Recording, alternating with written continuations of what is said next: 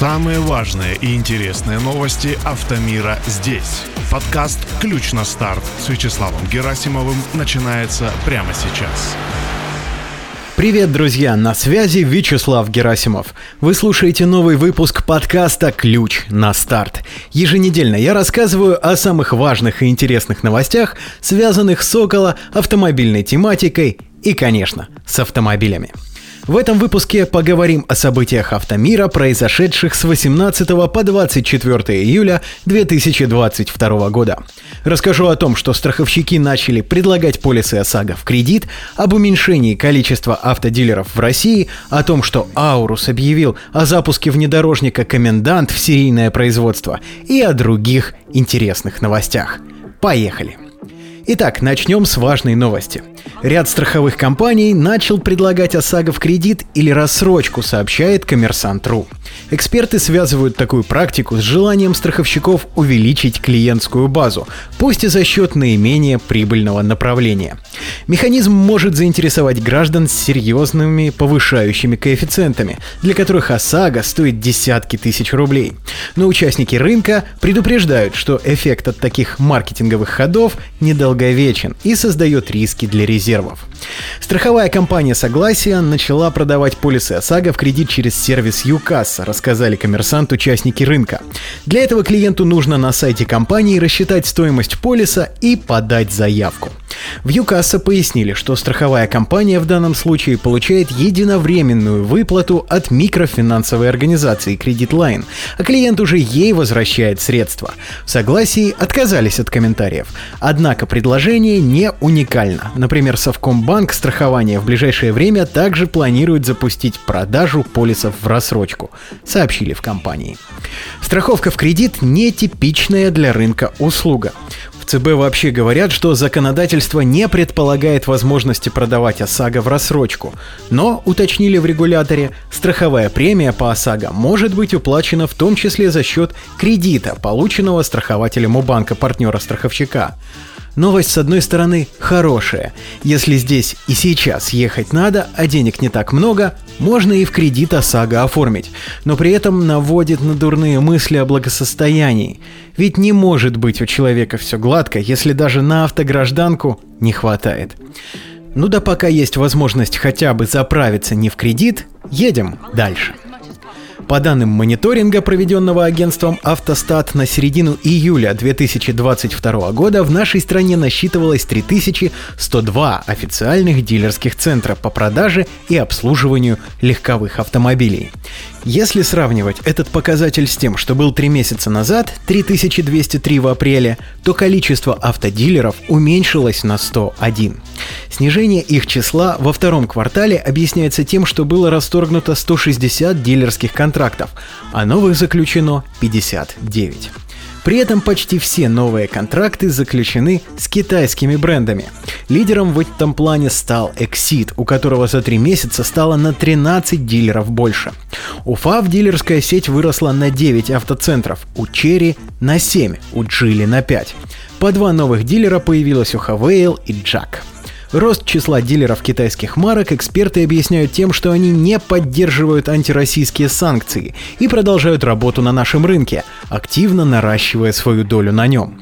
Сокращение количества дилерских центров наблюдается прежде всего у европейских и американских марок. Так, на два дилера меньше стало у Opel и Volvo, на три у Mini, на 5 у Cadillac. Французские компании Renault и Peugeot потеряли соответственно 6 и 7 официальных автосалонов. У Jaguar и Land Rover таковых оказалось 11. Но больше всего дилерских центров лишилась сеть Chevrolet от компании Узаута. Сразу 35. Среди японских брендов общие потери пока невелики, минус 8 дилеров. А вот у корейских и российских автопроизводителей дилерские сети остались на том же уровне, что и 3 месяца назад. Что тут сказать, друзья? Будем надеяться, что возможности купить новый автомобиль у нас с вами сохранятся. Автодилеры, держитесь. Мы пока едем дальше. Компания Geely представила обновленную версию вседорожника Бенье, известного на других рынках под названием Coolray. Как пишет журнал Автору со ссылкой на Auto Home, в Китае новинка будет продаваться как Бенье Cool. Кроссовер получил доработанный экстерьер, интерьер со сдвоенным экраном и новый, более мощный четырехцилиндровый двигатель. Когда именно обновленный Geely Coolray доберется до российского рынка, пока, увы, неизвестно.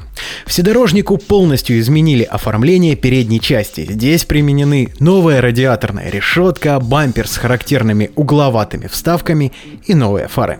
Задние фонари также переработаны. Бампер получил имитацию диффузора, а на крышке багажника появился новый крупный спойлер. Выглядит рестайлинговый Coolray, если судить по фото с сайта Auto Home, ну очень здорово. Будем надеяться, что автомобиль до нас с вами в обновленном виде доедет. А тем, кому не втерпешь, напоминаю, нынешняя версия кроссовера Geely Coolray в России стоит от 2 миллионов 299 тысяч 990 рублей. Живите теперь с этой информацией, а мы едем дальше. Эксперты агентства «Автостат» после обработки и анализа данных АО «Электронный паспорт» определили самые продаваемые в России автомобили по итогам второй недели июля. Первые две позиции в модельном рейтинге сохраняют «Лады», а вот на третьей строчке оказался кроссовер Cherry Tiggo 4, став лучшим среди иномарок. Так, за период с 11 по 17 июля россияне купили 1250 новых автомобилей семейства Лада Гранта и 464 машины семейства Лада Веста. Китайский Cherry Tiggo 4 разошелся тиражом в 282 экземпляра. Это позволило ему завоевать титул лидера среди иностранных моделей. Далее следуют два корейца Kia Rio и Hyundai Creta, показатели продаж которых за прошлую неделю составили 269 и 259 единиц соответственно. Кроме них в топ-10 попали Cherry Tiggo 7 Pro 240 штук, HVL Jolion 240 штук, Hyundai Solaris 225 штук, Geely Coolray 213 штук и Renault Logan 187 штук. Почему-то в топ-10 не обнаружились автомобили Aurus, но ничего, автомобили эти обнаружатся в следующей новости, вот, кстати, и она. Производственная площадка «Аурус» в особой экономической зоне Алабуга в Республике Татарстан готовится к серийному производству внедорожников «Комендант». Об этом газете «РУ» рассказали в пресс-службе «Аурус». Завод «Аурус» в Республике Татарстан продолжает функционировать в штатном режиме. На производстве уже запущены подготовительные работы, необходимые для предстоящего серийного выпуска автомобилей «Комендант». В настоящее время компания сосредоточена на подготовке к премьере внедорожника, в рамках которой он будет представлен широкой общественности, сообщили в Аурус. Об итоговой дате и месте проведения мероприятия компания пообещала сообщить в ближайшей перспективе. По словам главы Минпромторга Дениса Мантурова, автомобиль планируется представить до конца лета. В Аурус отметили, что большинство партнеров продолжают сотрудничество с компанией. С альтернативными поставщиками заключаются договоры по поставке комплектующих и материалам, попавшим под запрет импорта в Россию. Друзья, для самых внимательных у меня отдельная просьба. Пришлите, пожалуйста, фотографию Ауруса, снятую вами. Мне ни разу еще не доводилось поймать эту птицу счастья, а посмотреть на живую фотографию ну очень хочется. А пока подъезжаем к финальной новости выпуска. Китайский IT-гигант Xiaomi готовится к дебюту своего первого электромобиля. Но не факт, что он доберется до серийного производства, сообщает портал eMobileCar.ru. Представлять автомобиль будет лично основатель компании Лэй Цзюнь. Он очень заинтересован в проекте Xiaomi Auto, что почти две трети своего времени проводит в офисах нового подразделения – Первый прототип Xiaomi пройдет серию тестов после своего дебюта, включая зимние испытания. Согласно некоторой информации, компания начнет массовое производство своей первой модели в 2024 году и попытается максимально ускорить все производственные процессы.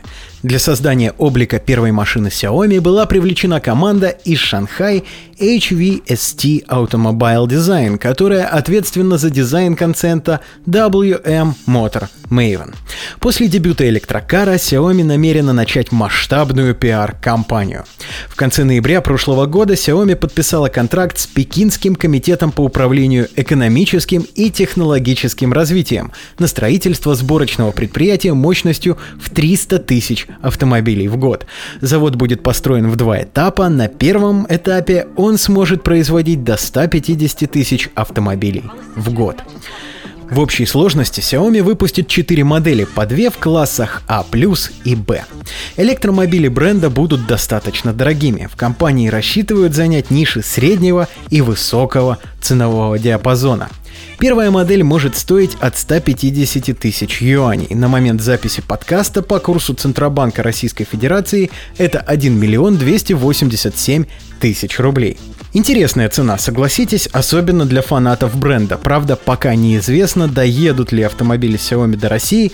Будем посмотреть, друзья.